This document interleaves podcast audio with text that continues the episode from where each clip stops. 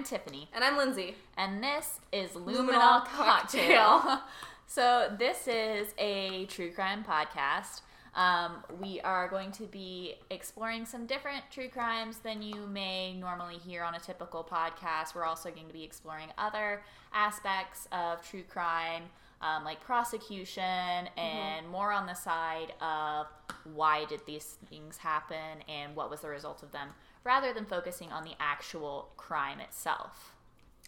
Yeah, uh, that was really important to me when we started talking about doing a podcast because I do I I do study psychology and a lot of podcasts don't include that part as to the why or why even like victims may not be as angry as they should be or people might have like feelings for killers or murderers and stuff like that. So that was all really intriguing to me. So that's what kind of what we decided. Yeah, I just feel like a lot of what gets people into true crime is having a personal connection to it. Maybe there's one thing that, you know, a friend it happened to them or a cousin of an aunt or whatever. However, they're connected to it. Don't ask me about that family Okay. relation. It just kind of came Oh, I got out. one of those. Um, That's different from me. Different from me. I have a large family, Lindsey. Don't question it. Okay. Um, just basically, you know, you're weirdly connected to a true crime in some way, shape, or form. Like the seven degrees of true crime. Exactly. Your cousin's aunt. Um, Mine's Tiffany. I'm connected through Tiffany somehow. um, basically, you have this personal connection and you learn more of the emotional side of things. You learn to focus not just on, like, oh, this guy did this terrible thing, but what led up to it, the events that kind of led to that person making the decision to do that crime. Um, something else we talked about that was important, though, aside from those brutal crimes, are other things like I said previously, like how things are prosecuted. Yeah. And we do plan on doing a later episode on like the actual degrees of murder because to this day I'm still pretty confused on those. Yeah, there are a lot of things we really want to talk about, especially with like legal jargon. Yeah. Um, like you, they use this defense to get out, and I'm like, that's really cool that they did that, but I have no idea what it means. Yeah, so this is also like a true crime 101 class in a way at the same time as well like diving into serious cases and psychology at the same time. So that's kind of the thing that we like and that's honestly what kind of made me and Tiffany be friends because we definitely weren't prior to So yeah, so Lindsey super like we super hated each other at one point. we didn't even time. know each other really. We were just like it was like young, fresh out of high school know, kind of. kind of teenage girl, petty. I don't know who you are, but I don't like you. Yeah, and then you know Tiffany was like, I've seen some shit, and I'm into true crime, and I was like, whoa, hold on a minute, you're into murder? How cool! and we started drinking and just now we're we friends are. and making a podcast. Here we are So, talking about murder and also while we're drinking. yeah. So what are you drinking? Uh, so right now I am drinking a lovely glass of Roscato. Yes, you're welcome. Uh, yeah, thanks, Lindsey. Out of the coolest wine glass ever. It's great. It's a little skeleton hand. Yeah. Um, it's really put me in the mood to talk about murder, and it also matches my one of new those. hair. oh yeah. Yeah, I just true. dyed my hair rose gold today. Uh, I had a shot of Jaeger moments ago, and I'm on my second cider because this just is really nervous. so like, Uh, we both took public speaking courses online, and we're talking about it and how you know it's sometimes difficult to feel comfortable when you're talking. Number one, you don't know exactly who your audience is, and when you're just kind of by yourself and you're like, "Hey, let me say these things," it's hard to say it in a way that can be supernatural. right. And so this is a really good time to introduce the website that we have because that kind of can give you more insight into us and if like you mesh well with us, kind of, you know, because you don't always mesh well with podcast hosts. And that's so many times I've stopped listening after one episode. Just you're doing great for listening to the whole episode because sometimes I'm like, I just can't do this. Yeah, and Um, actually, we don't really like long intros, but uh, there's a website, and it's if you want to go for that part, you did great last time. Um, so basically, our website uh, is going to talk about us. It'll have bios. It'll also have previews of what is going to be featured next on our podcast, um, as well as a little section specifically dedicated to like what is tickling our true crime fancy, whether it be another podcast or a news story or like, hey guys, look at this really cool Twitter thread that seems like super informative. Let's check it out. We need to talk about a, a murder that's pretty new and like developing right now. What is it? It's have you heard of the Doomsday Mom? No, but I feel mom? sad. So like her kids went missing like September and they just found their remains on like the Oh, father's. I just saw I it think today I on saw Facebook. I saw like little Facebook blurb and it was like remains found and I was like, oof, that's a problem. This is literally how me and Sophie just communicate. We're like, hey, did you see this horrible crime? Or like, just listen to this horrible crime of this podcast. Speaking of horrible crimes, Yes. why don't I tell you about one? Yes, thank you.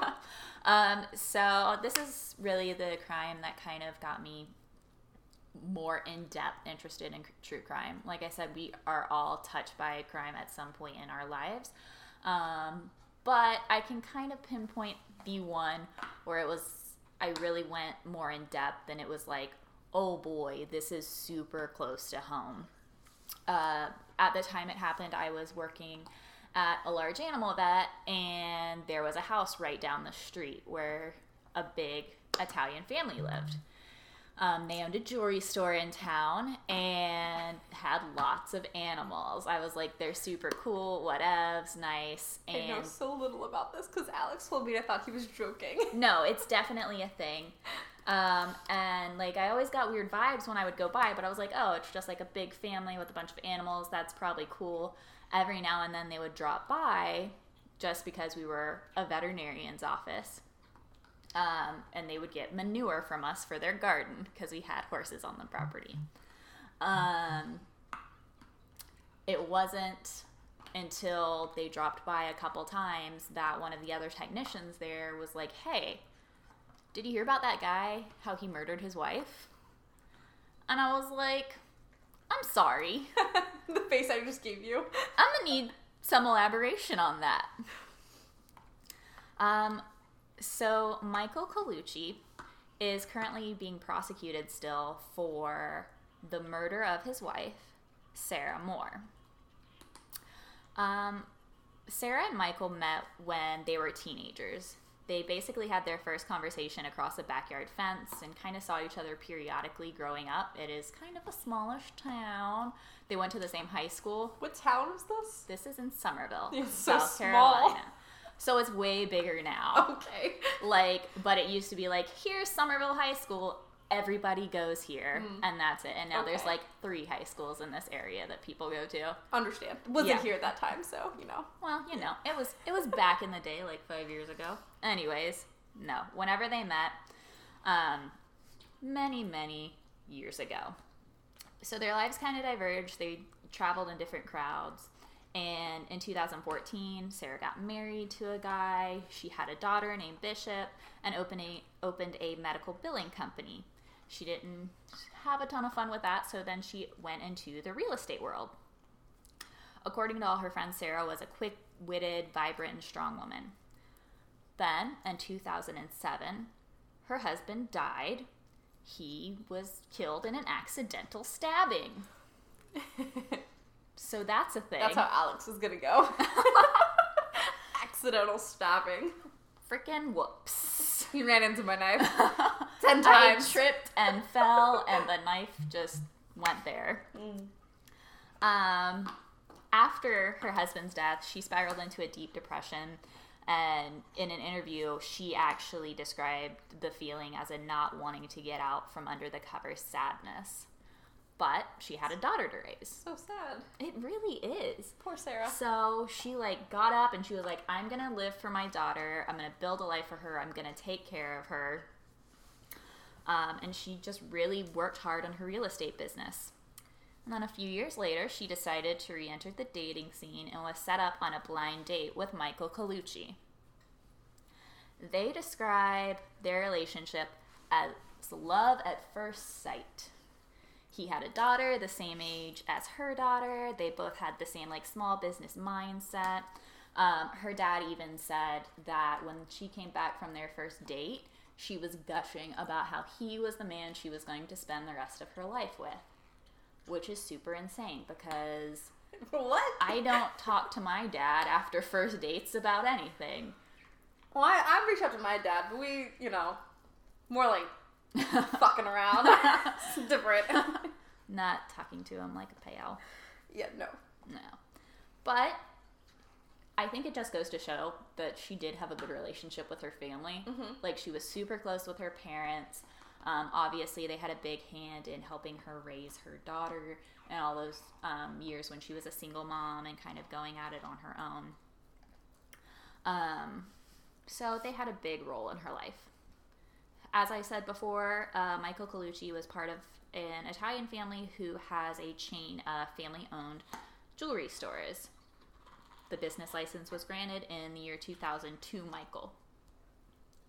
Um, he and Sarah really started working together in 2011, which is the same year they got married. Uh, the space that they were renting to house their building had a loft, and they would bring the girls to work with them. Um, Sarah was interviewed, and we'll make sure to link that interview on the website um, as part of a Women in Business in the Low Country article.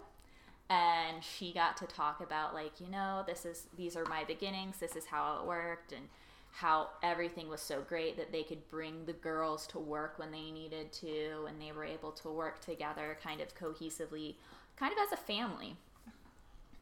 Um, their lives lives were like just super combined in every way possible. Um, Sarah was a leader in their jewelry business. She really helped them expand their services. And Michael is even quoted as stating that Sarah's presence at the store brings in a unique perspective. It's almost priceless to have someone who has such business savvy and has experience owning her business. And then, as a woman, to be able to relate to the frustrations that other women encounter on a daily basis. Sounds like it. Which, like, fair, but kind of less impactful coming from him at this stage. What? Everybody said that they had the perfect relationship. They were like super happy. They were in love. It was just little lovebirds all the time. You can tell Until it Tiffany wasn't. feels about that. I'm just saying, I've seen the end result. Um, Until a few years later. After a few years, things kind of settled down, and suddenly people were like reporting that their relationship would run hot and cold. They'd be angry at each other one second and in love with each other the next second. And everybody was kind of like, I don't really know what to expect on any given day. Sarah's mom talked about how she knew her daughter was struggling, but wasn't really sure exactly what was going on. Until Wednesday, May 20th of 2015. Sarah called her mom and just told her it's drugs. She didn't give any more elaboration. She didn't say whose drugs, what was on drugs, what the drugs were, nothing. Just it's drugs. Um, what she did tell her mom in that phone conversation is that she planned to leave Michael. Hmm. Um, her daughter was scheduled to go on a field trip that she was supposed to be chaperoning and then have her fifth grade graduation. Their plan was to get through that, and then she was packing their shit and leaving. And that was going to be the end of it. It was just going to be a clean break.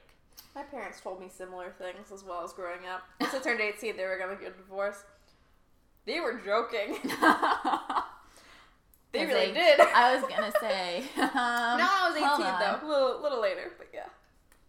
They were like, we gotta stay together for the kids. For the kids. Do it for the kids. No, don't do it for the kids. Don't do it for the kids. That's a bad excuse, guys. Um, yeah. So her plan, she's like, "I'm getting out. Gotta go. Good for her. End this, right?" Well, within hours of getting off the phone, Sarah was dead. Oh. Yeah. How's that for a sharp turn? Michael called 911, stating that his wife was gone. When authorities arrived to the scene, um, which was a warehouse that they used for their jewelry business, she was laying with her body on the ground over a part of a hose with distinct grooves in her neck. Michael told his first story Note that I say first story. That she needed to use the bathroom, which is why they stopped at the warehouse. She was just gonna run in, go potty real quick, and they were gonna go on about their day. You said go. I said go potty, okay?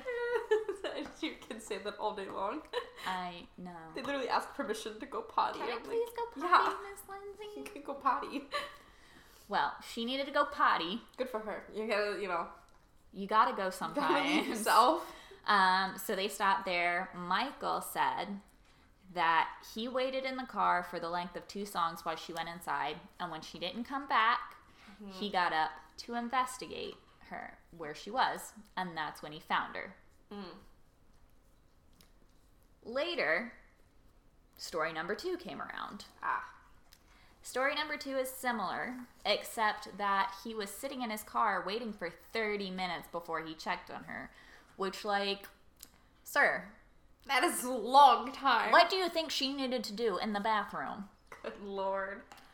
Because that's super normal. Like, if we stop somewhere and you're like, I need to go potty real quick, and you go inside and you're gone for 30 minutes, I'm like, Lindsey has gotten abducted. If I was gone for 30 seconds, Alex to be like, she's dead because I don't use public restrooms. We don't stop on eight hour drives to Florida. Like, he's like, no, she's gone. She's dead. We just move on. And that's the story of how Lindsey died. Seriously. You are from Florida, so the math adds up. Thanks. Appreciate basically 30 minutes cray cray before he checked on her. Um, at that point, he claimed that he had no idea who could have done this to his wife. Though it is worth mentioning that he also, around this time, floated that maybe it was suicide, which seems like an odd suggestion. This is why it's always the spouse.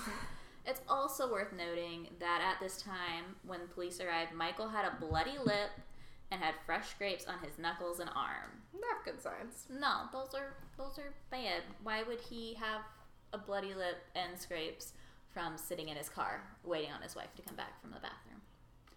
Seems a little strange to me.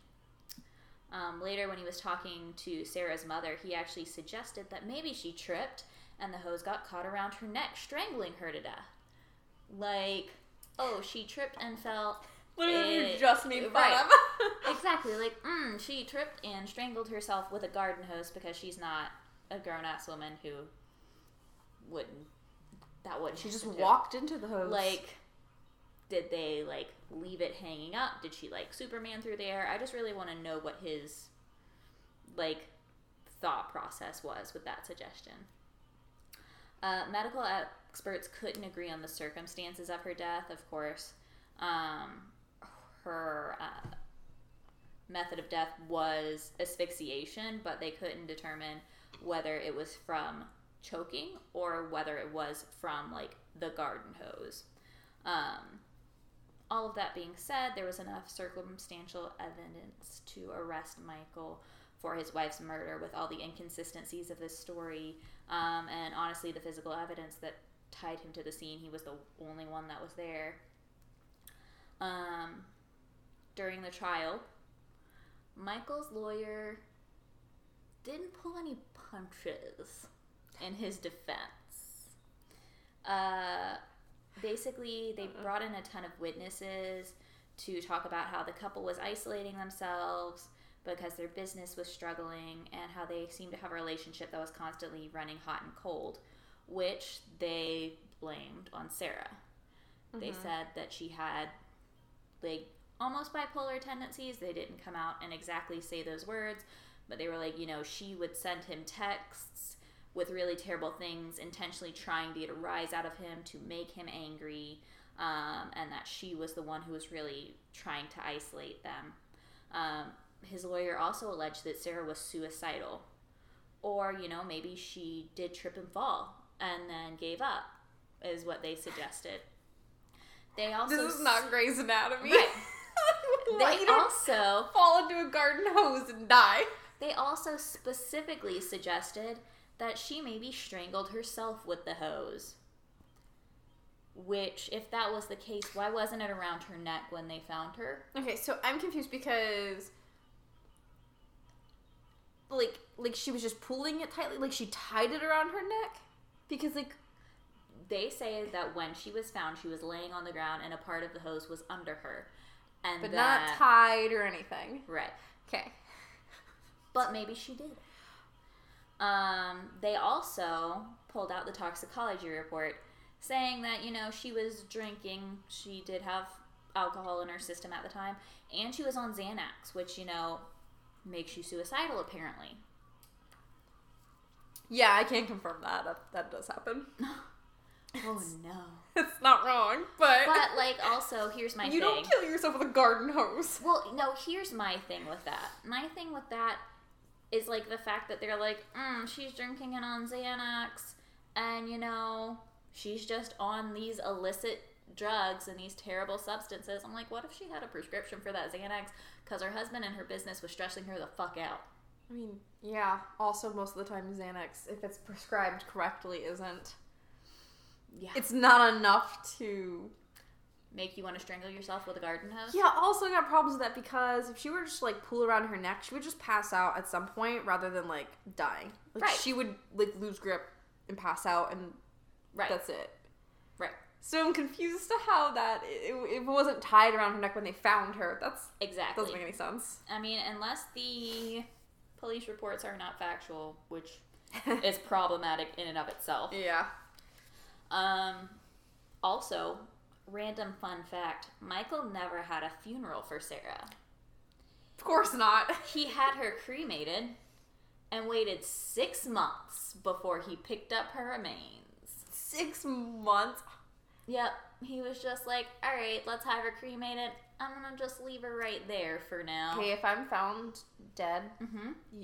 you, and Alex doesn't pick up my remains for six months. Pick up your remains. Oh, you pick me up? But also, will you go after him hardcore and Yeah, solve my murder? I'll be Okay, like, cool. Well, here's the thing. I'm gonna be like, listen, this is highly suspicious. I'm gonna go Nancy Drew. And then he's gonna be like, oh no, she did it herself. And I'm gonna be like, all right, you're full of shit. Your Alex voice.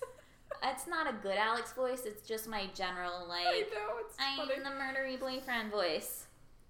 Um, Oh, thank you for investigating further. I will. Thank you. I will. I appreciate it. Um, so Michael's jury had the option of convicting him of murder or voluntary manslaughter. The Mhm. difference being malice versus passion. So murder would be he went there with the malicious intent of murdering her. Uh, manslaughter being like it was just a fit of rage. It was a passionate killing. He got pissed off and snapped and killed her that way. We actually have an episode on crimes of passion coming up as well, so we'll get more into that later. Yeah. Um, the jury released him from the charges of murder, but they couldn't come to an agreement on the charges of manslaughter. Um, they deliberated for quite a while before um, telling the judge that they were deadlocked and would not be able to make a judgment. So that was judged as a mistrial. That was in 2015, and five years later, here we are in 2020. They still have not been able to come to a judgment. Recently, it was filed with South Carolina courts that proceeding should pick back up later this year. That makes sense. Yeah. With everything currently. I mean, like- you know me. Yeah, fingers crossed, because this, like, it's just, it happened so long ago, and the fact that they haven't come to any type of real consensus on it. Mm-hmm. Um, Michael is still insistent that, you know, it was just a freak, random, crazy. So he's out right now. He is, last I heard, I saw one report where he was out, and then I saw another report where he was in holding, so Oh, I'm not gotcha. sure exactly where he is Mm. because I've read conflicting reports. Mm-hmm. Um, but what I do know is that Sarah's daughter Bishop is now living with her maternal grandparents, who I forgot about the kid. Yeah. oh my like her dad was killed in a fucking accidental Yeah. stabbing, and then her mom has this happen. So I'm like, that poor kid. So like, I was wondering if there was any like anything. So how old is that kid now? She's a teenager now. Okay. Um, and actually, she's super active in her church, and she even has videos on YouTube Good for her. where she like talks about like you know these are the struggles that I went through in my life. These are the people Ooh, that specifically support supported me. Um, She even has like a video on YouTube of her singing the Demi Lovato song "Warrior," which I'm like, she's, Aw. she's a cute teenager and adorable. she's really just like taking it like a champ, which is insane because if that happened to me, I would be not in a very good place mentally. Yeah, that makes sense.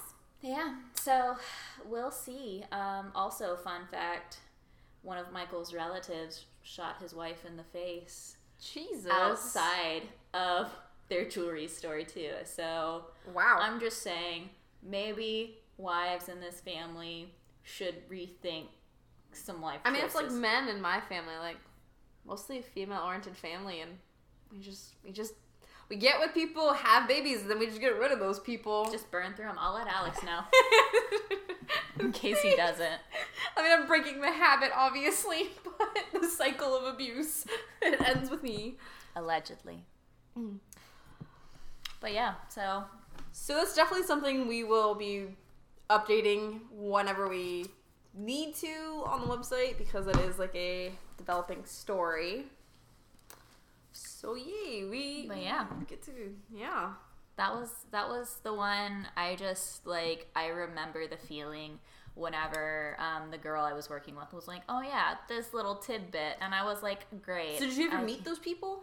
Yeah, Yeah. yeah. Did you get like vibes? So, so there was this one guy who was a younger guy. uh, He was a nephew, I believe, Mm-hmm. um, who would come pretty frequently, and he had actually gone to high school with the girl that I worked with, and I, because I was like, oh, he's pretty cute, and she was like, Tiffany, no, no, no. you could have been murdered. I, you never know. It's true. Well, So yeah, that's that's the one that kind of sparked the interest. is it really? It is because like there had been other things that I'd like heard parts pieces of, but there was never one that I was like, this is like actually personally impacting me. So I'm going to look deeper into this, and then it was kind of like a rabbit hole where it's like you see one, and then you see an article for another one, and you just right. start reading, and you're like, holy shit, everything is so crazy. So yeah, Different, but yeah, I guess that's not. I got more into this, be- like, it's become like my grandmother would tell me, like, oh, Ted Bundy killed people, so you gotta watch out for strangers. And Adam Walsh and stuff. So I was like, from like the time I was like Yeah. six, like I was hearing these names. like, I asked my mom in the grocery store, "Hey mom, who's Ted Bundy?" Yeah. Like ladies like looking at me. I'm like, "Mm, I don't know. I remember hearing my parents like or like adults even just like make comments about like Ted Bundy, BTK, things like that. my- and I'd be like, I want to know more about this, but you won't my grandmother me. literally told me what happened. Like, what Ted Bundy was like in Gainesville or something, Mm-hmm. or wherever he went and attacked those. I Yeah. swear to God, I was like 11 when she told me, and the details she told me to keep me safe from strangers. Thanks, Grandma. So to clearly I have anxiety thanks to my grandmother for telling me all about the evils of the world. Like, I'm not saying it's her fault, but she definitely didn't help. Uh, I mean, she helped this obsession. Well, there is you know that. so um yeah anything Yeah. else about y- yours or any other fun facts I mean, I don't have any other murder fun facts about that family. Um, I makes have- sense yeah, I mean, maybe there are more and they just haven't So been you- brought to light. you but- specifically knew them through like Work? I worked at a vet hospital and they lived up the street. gotcha just trying to be clear yeah so the whole point of this first uh episode which we've titled like neighborhood nightmares is kind of stories that we aren't really involved in but definitely knew the person closer than other people mine's probably a little bit more further placed than yours because mine's like a friend of a friend sort of situation so mine's on benjamin bishop and so tiffany's story took place south carolina Correct. yeah. Mine takes place in Florida because that's where I'm from. At the time I was living there, this occurred. You'll probably hear a lot more Florida stories from me because it's just such a wonderful world there. So, yeah, we will uh, get into mine now. All right, so Benjamin Bishop was an 18 year old diagnosed schizophrenic who had been prescribed an antipsychotic medication, which he believed was killing him. And this was mostly due to the harsh side effects, which can kind of like in this case, he thought he was suffering from like cardiac arrest because of like indigestion and like heartburn, which I didn't realize that occurred, but apparently it does. And so that same evening that he had started like having issues with his medication, he also got into a fight with his mom and and his mother's boyfriend.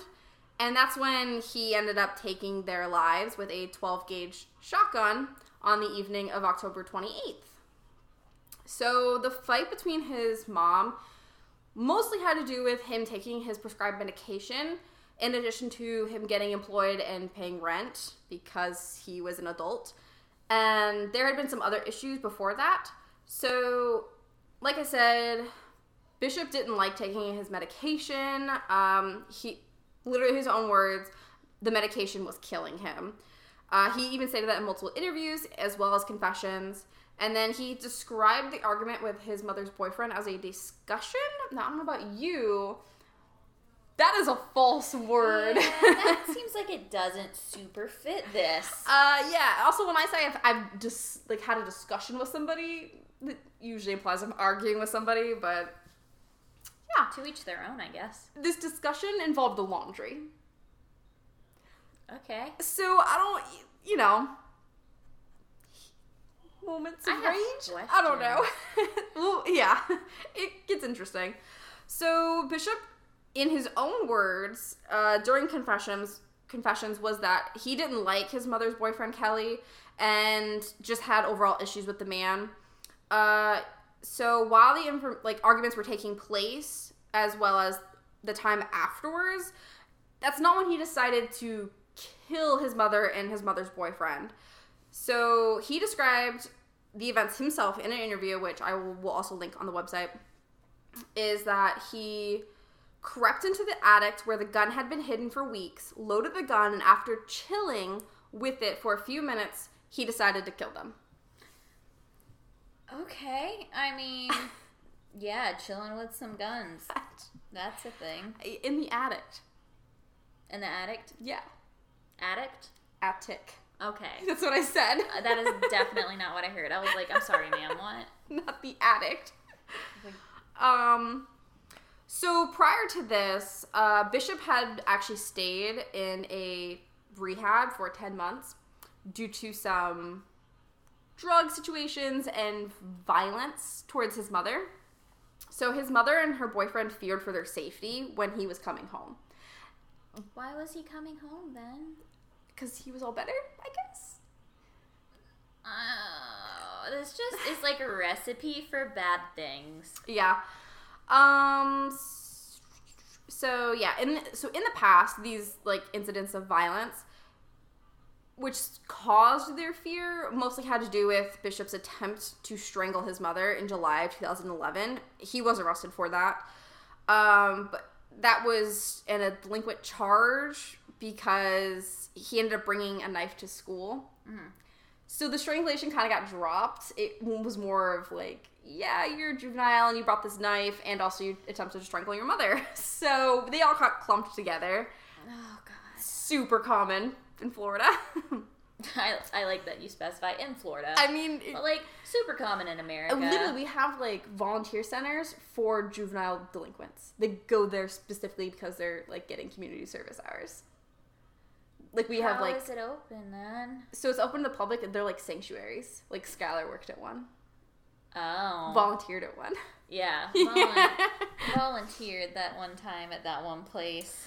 yeah, you know those kinds of things. Which, like, I think those programs are super good. Oh, sure. If somebody's at the level to go there, like non-violent offender, and you're like, "Hey, kids, we're trying to teach you." You mean someone who doesn't bring a knife on a field trip while at school? slash also try to strangle their mother. That too. Things like that. I just feel like maybe you're not best suited for uh, working with the public. Just a thought. Well, because of those charges and the arrest for attempted strangulation, he couldn't pass a background check to buy a gun. Good. Which he have issues with this. However, So Bishop was denied at the gun shop. Uh, however, he found a loophole by asking a friend to buy it for him, and that's pretty much kind of all you need is someone else willing to. Bishop was literally there in the store as his friend bought the gun. You know what? You know what annoys me about that? Yes. You go you go to the grocery store and you're like, "Hey, I want to buy." Like this happens all the time. Like I'll be at the grocery store and we'll be grocery shopping and I'm like, "Let's buy this beer." Or oh, you like alcohol? Yeah. Yeah, and they're like, I can't "Mm." buy Nyquil. Right, they're like, mm, I need to check both of your licenses, even though you're not the one buying it, but you're here, so like, okay, like if you're there together, like obviously, the system is flawed in many other ways. Like, I mean, you can, it can't be policed after they're out of the Sure. building, Yeah. but even when they're in the building, Same place he like, attempted to buy the gun originally. Went back to the same place with a friend. The friend just bought it. And they weren't like, hey, I remember that dude. He wanted to buy a gun but couldn't pass a background check. Nope. Do you want to know why he wanted a gun though? Why he told his friend he needed a gun? Because he was protecting himself from gangs. I'm sorry, what? Yeah, so literally I wrote, I can say living in slash near this area of Florida, I never recall gangs being a major issue, especially where Bishop lived, as that is a part of the richer areas in Pinellas County, which is so true. But gangs are everywhere, so I mean, I don't know. like, I, I, mm, sir, I don't know. sir. So yeah, he claimed there were situations happening with gangs, and so he wanted protection. Uh, to kind of backtrack a little bit, Bishop, I did say he was diagnosed schizophrenic. He actually began experiencing these issues between the ages of like 14 and 15, uh, which is when he had his first audible hallucination, and it happened in ninth grade. So, according to his statements, which is definitely a, a schizophrenic episode, he claimed that he was attacked by a ghost. His actual words are there was something like pounding on my back when I had just woken up. It was screaming and it had two voices and it was speaking in Japanese or it could have been in German. And then I looked behind me and there was nothing there, so I just slowly walked to my door, opened it up, and ran outside. Could have been Japanese or German. Yeah. So I don't know if this is the law here. I didn't look into it. Um. So in Florida, there's a really like Baker Act law. Mhm. I don't I've never heard anyone talking about it here. Basically, that is, as far as I know, definitely a Florida law that allows for forcible examination of mentally ill, which is what happened to him after a lot of these schizophrenic episodes, as well as violent outbursts. He was detained under that law. Yeah, to my understanding, like we have a version of that in South Carolina, Mm-hmm. but there's just a lot of paperwork involved, and Mm. it has to be from somebody like close to the person. As I understand it, I don't know a ton about it, um, but I do have a friend who was like in a situation previously where she's like, "This is a thing that I'm gonna have to do," and Gotcha. it's it's a lot. Gotcha. So he'd actually been like held in these facilities four different times in a three month period. That is just massive. Because that's not showing you that you know things are building and Yeah. Also, this allowed a psychi- like a psychiatrist to diagnose him with schizophrenia and then prescribe him the drug, Mm. which I included. Can't say what it is because it's like Risperdal. Mhm. But like I said, its side effects are heartburn, dizziness, and anxiety, and that's kind of why he thought he was being killed by the drug. I feel like that's a bad side effect. That's pretty intense. schizophrenic medication. Yeah, but I mean, you know, gotta find I don't know a ton about it at all, even, but like, Well, actually, like it's pretty interesting because a lot of the time, like schizophrenia is kind of misunderstood as far as mm-hmm. like what the hallucinations are. A lot of people think you just see things that's not true, mm-hmm. and like audible hallucin- hallucinations are more frequent. Still kind of rare. So, yeah, it's a lot of fun. sounds like it. So, yeah, he murdered his mom and his mother's boyfriend. Uh, he walked in again, walked into his mother's bedroom late at night, holding the shotgun, and he retold these events himself during confessions and multiple interviews. That when he walked into the room, he stirred his mother, which caused her to ask what he was doing. Mhm. Like super like dark room, he can't see, but she can. Yeah. He says that she looked right at the gun, looked at him. He responded by pulling the trigger. and just shot her, just shot away. Jesus. He so he he fired several times and then actually like used a total of like eight rounds, which I don't think about guns. I feel like it's a lot for a shotgun. I don't know a lot about guns either. Like I came from a family that was like very pro gun and so like I'm very like I'm familiar with like holding it and shooting it, but like I don't know a ton about it. It just Like- feels like a lot. It sounds like a lot. Also, that sounds like an excessive number of shots. Yeah, well, that's because he was unsure if he managed to shoot Kelly and kill him, Huh. the the boyfriend. That's good. Yeah, so he was pretty sure that he had killed his mother, but wasn't sure about killing the other one, so he just unloaded basically. Uh, he even left the room at one point and came back in and fired more. Again, just to ensure the death of Kelly at point blank range. So after he murdered those two people, uh, they really just wanted him to do better. I mean, they like they were afraid of their lives and like they took all the knives out of their house. Uh, they just wanted him to get a job and pay rent and take his medication. Definitely did not get any indication from any of these interviews or like the police reports or anything like that. There's anything negative going on from them. Also, Kelly was a pretty res- well respected like swim coach in Florida. Oh. Yeah, like people loved him, thought he was super nice. He had spoken with a few people about Bishop's like mental health mm-hmm. issues and their fear, so I don't really know, but seems like they wanted him to do well and just be productive. He called 911 himself and admitted to the guilt of the murder. Uh, so the deputies arrived at the scene at like 1.30 in the morning. They arrested him on two counts of first degree murder. Uh, again, next statements are his own quotes from a later date in jail while he waited trial. I regret it because I might get first degree murder. Also, I regret it because I was just in a bad situation altogether and I shouldn't have done it because of uh, what happened to them and me.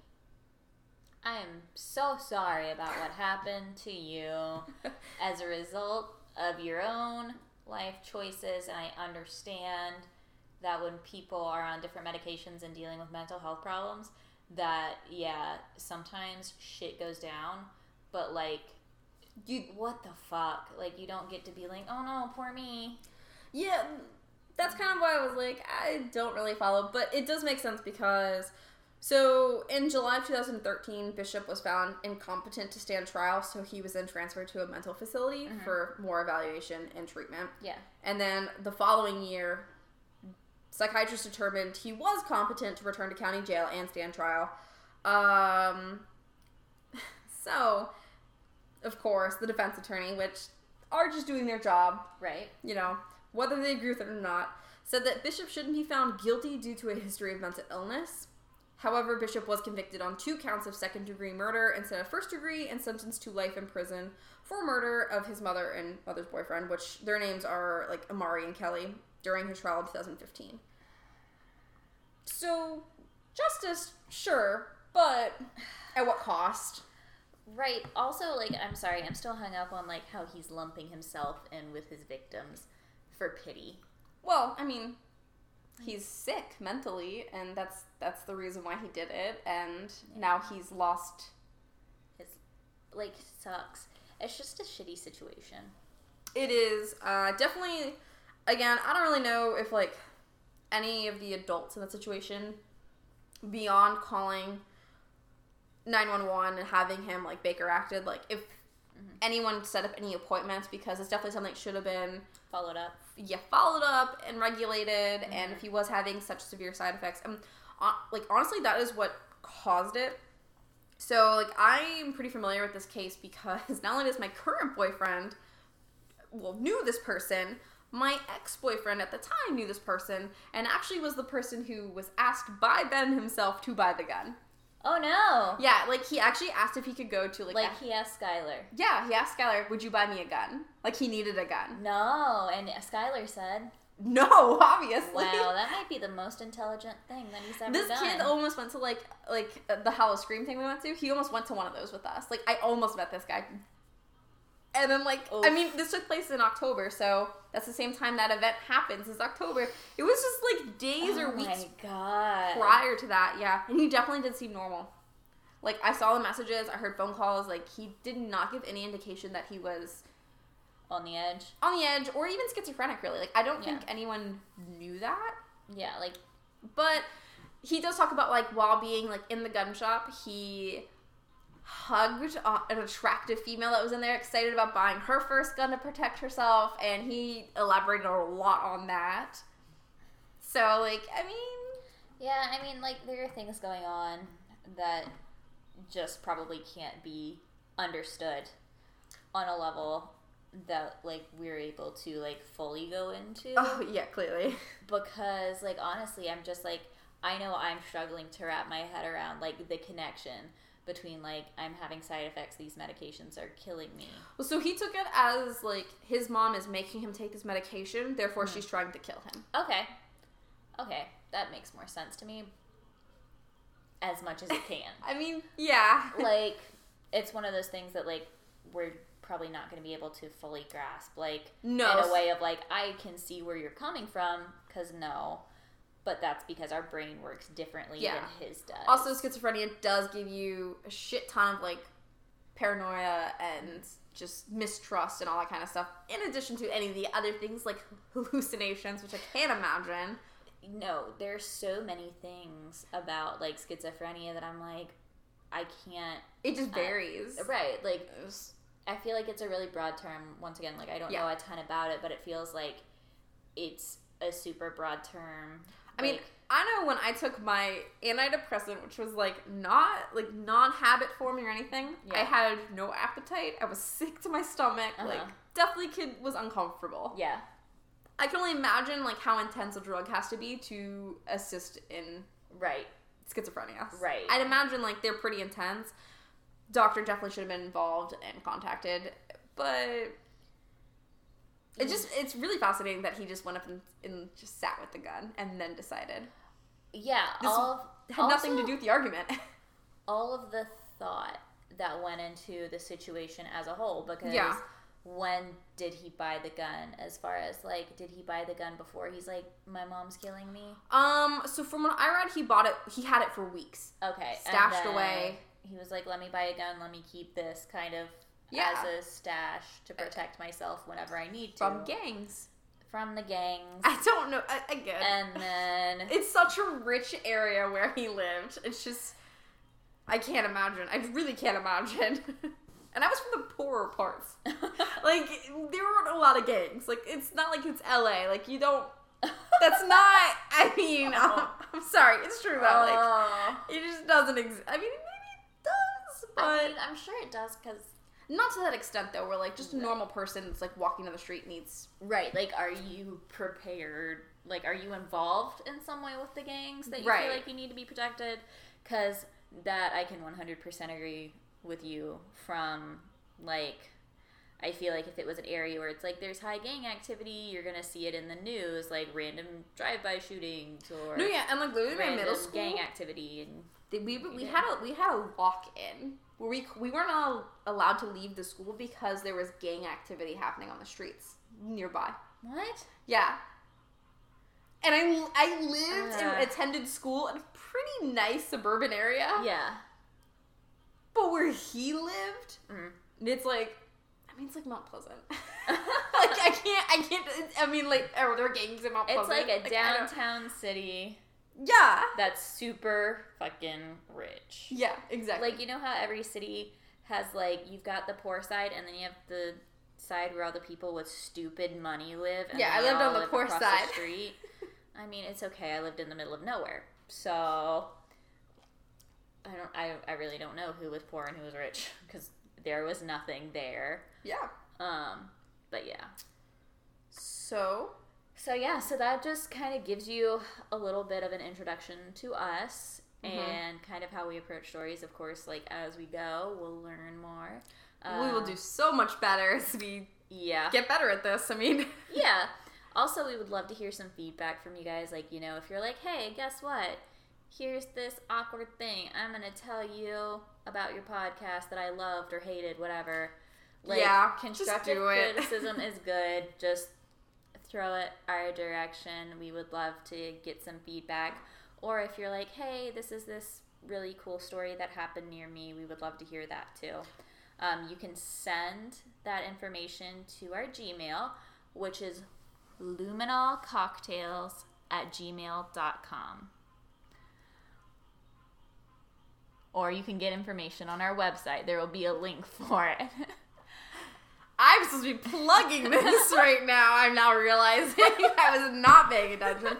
Yeah, so the website is luminolcocktail.com. Um, we also will have a link to our Instagram account Yeah. on our website. And the email account as well will be linked on there. So when you click that, it will pull you up to. Yeah, Just send us an email. Give us a much. shout.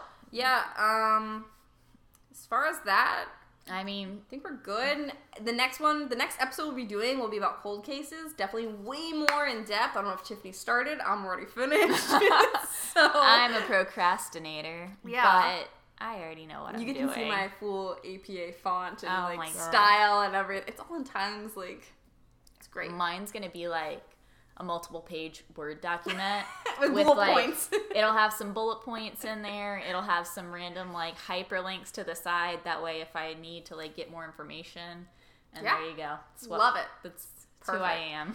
Yeah. So we. Uh, Hope you guys had fun. yeah. I don't really know what else to say at the end here. Okay, bye. Just bye.